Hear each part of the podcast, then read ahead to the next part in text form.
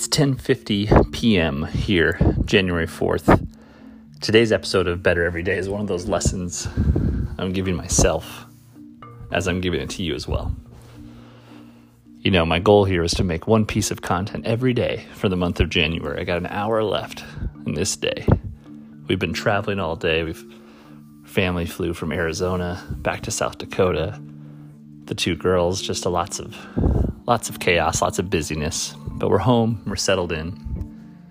And even when goals or objectives don't sound very fun, don't sound very easy, don't want to do them, you think, I can just do it tomorrow, catch up then.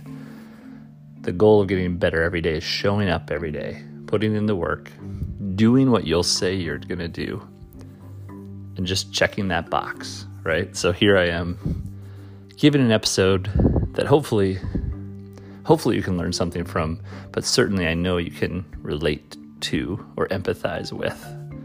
So, with an hour to spare, today's better every day is just show up, put in the work, check the box.